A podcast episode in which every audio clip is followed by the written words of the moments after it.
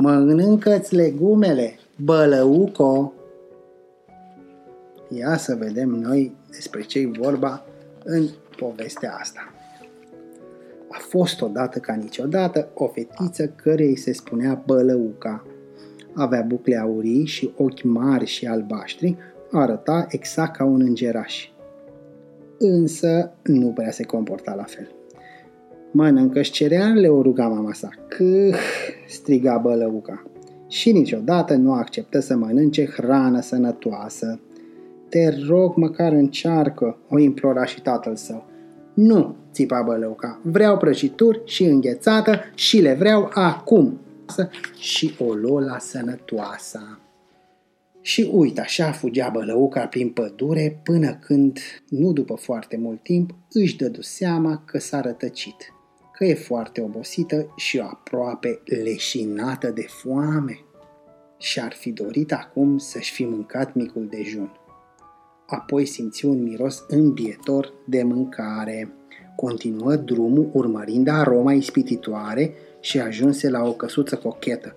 Nu era nimeni acasă, așa că a intrat. Of, trebuie să stau jos, zise bălăuca. Prima dată se așeză pe un scaun foarte mare. Au, e prea tare, comentă ea. Apoi se așeză pe un fotoliu de mărime mijlocie. Ah, e prea moale, bombăni fetița. În cele din urmă se așeză pe un scaun micuț.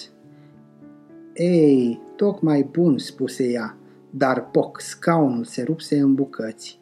Bălăuca ateriză trosc pe podea.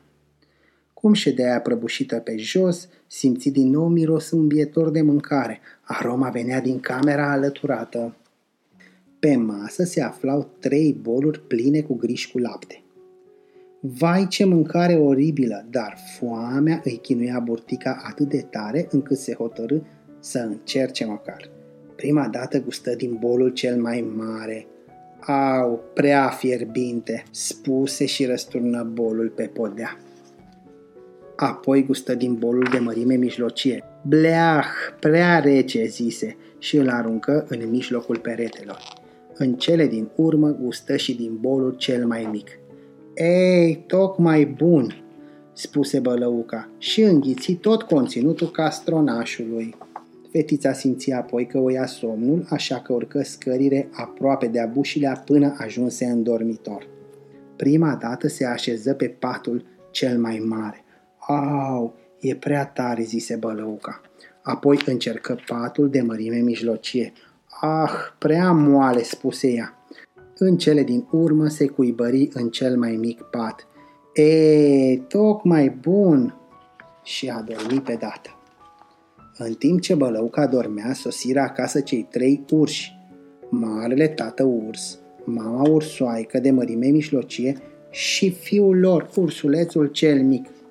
Urșii descoperiră scaunul făcut fărâme, mâncarea din bolurile împrăștiate prin toată bucătăria, iar castronul ursulețului complet gol. Apoi zărire urme de tălpi murdare pe treptele scării. Cineva a dormit în patul meu, spuse tatăl curs. Și în patul meu a dormit cineva, zise mama ursoaică. Cineva încă doarme în patul meu, constată ursulețul. Priviți, cine ești tu și de ce ai făcut deranj în casa noastră? spuse marele urs cu glas tunător. Fetița se trezi. Eu sunt... sunt bălăuca și vă cer iertare, răspunse ea suspinând.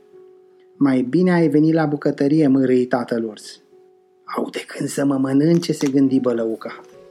Prima dată, tatăl urs o puse pe bălăuca să repare scaunul ursulețului. E timpul pentru o gustare, spuse mama ursoaică. Au de gând să mă mănânce, se gândi bălăuca. Dar mama ursoaică îi dădu fetiței o banană și un pahar cu lapte. Bălăuca mâncă banana și bău paharul cu lapte. Delicios!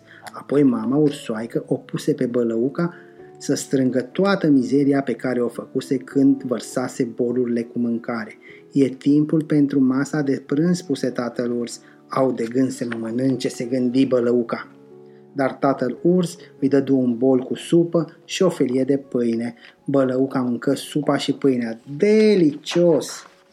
După ce bălăuca termină de spălat scările și de făcut paturile în dormitor, tata urs spuse, e timpul pentru cină. Vă rog să nu mă mâncați, imploră bălăuca. Nu vrem să te mâncăm, spuse tatăl urs.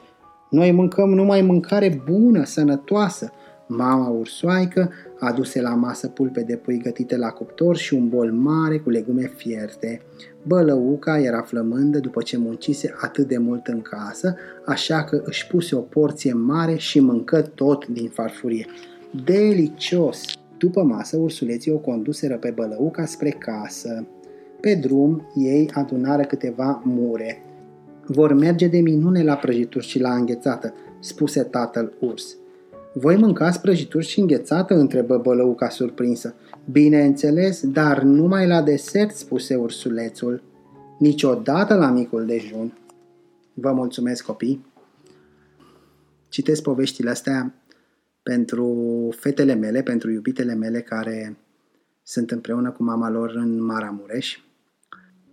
S-au izolat acolo, ceea ce este un lucru bun, fiindcă intră cu foarte puține persoane în contact și pentru voi toți ceilalți de la grădiniță, colegi de ale lor sau ceilalți care mă cunoaște sau care, nu știu, pur și simplu dintr-o întâmplare ajunge povestea la voi. Și mă bucur dacă vă fac un pic așteptarea asta de vremuri mai bune, vă fac un pic mai simplu.